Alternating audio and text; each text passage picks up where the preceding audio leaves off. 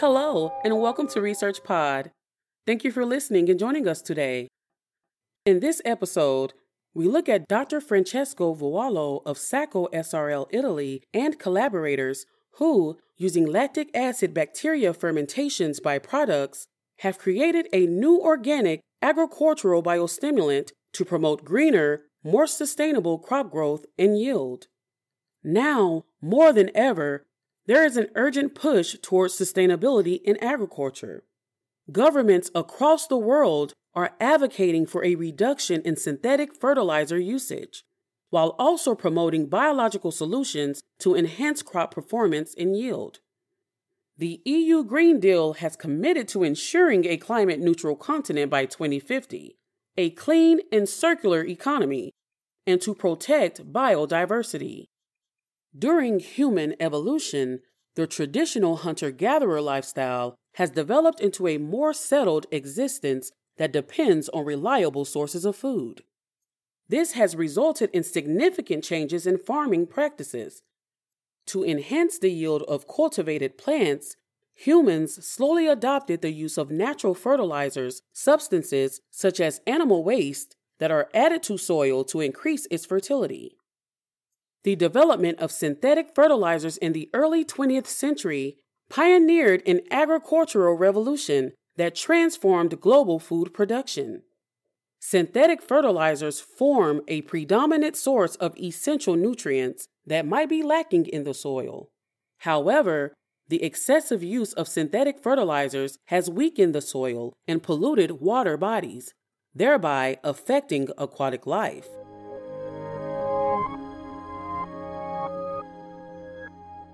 Nitrogen, phosphorus, and potassium are elements present in soil that are essential for plant growth and development.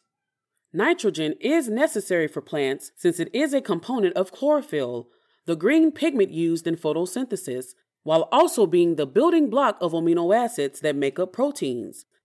Phosphorus is a major constituent of DNA and RNA, the nucleic acids that control cell functions. Potassium is essential for the plant vigor and the functioning of a multitude of enzymes in plants. Together, these elements enhance cell growth and function, aiding the increase in biomass and yield of fruits, seeds. In addition, these nutrients support a healthy composition of soil microbes, without which plants cannot survive. Healthy soils normally have enough of these elements available to support plant growth. However, a number of factors, which include the intensification of farming methods, mean that nitrogen, phosphorus, and potassium, or NPK, are not always available for plant nutrition.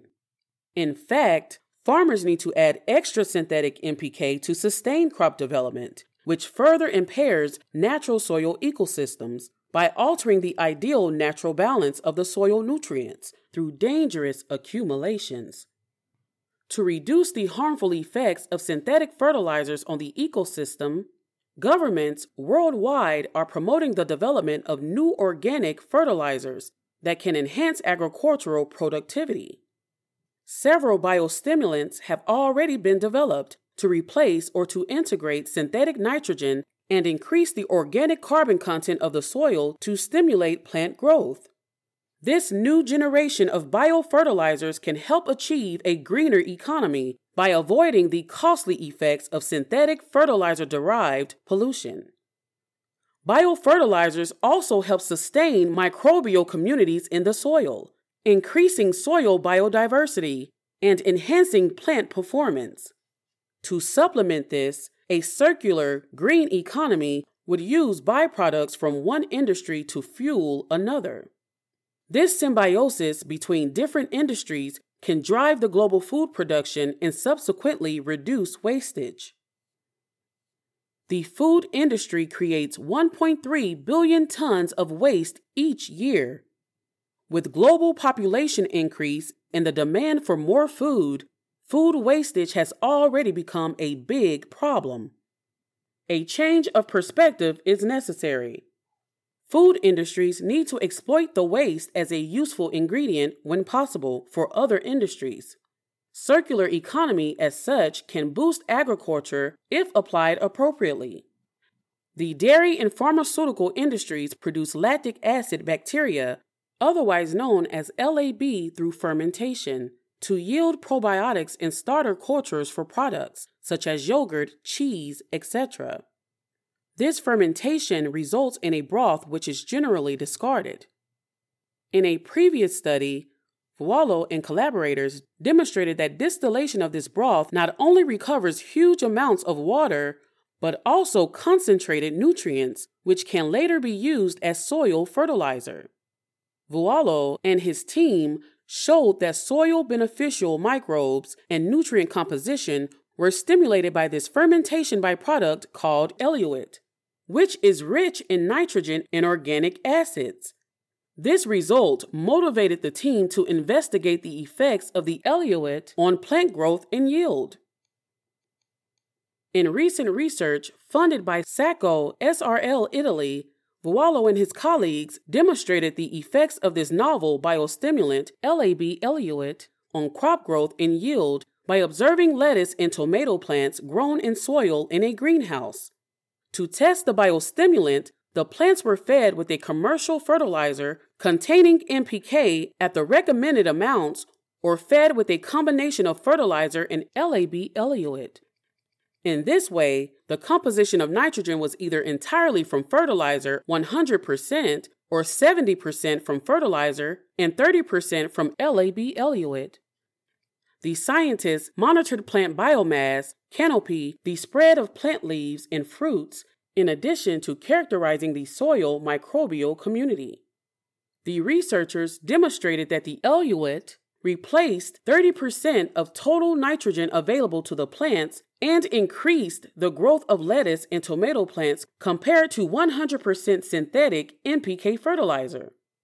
While an increase in canopy and biomass of leaves was observed for lettuce, there was an increase in tomato biomass and fruit numbers and plants fed with eluate, but with delayed fruit ripening. The researchers suggest that is because the high nitrogen content in soil causes delayed fruit ripening. They also found a shift in the microbial composition of soils surrounding the tomato plants that were fed with eluate.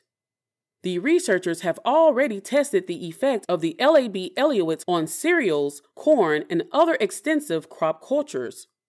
The results are really encouraging as the eluate showed perfect integration to their common practices and their application is compatible with the crop systems.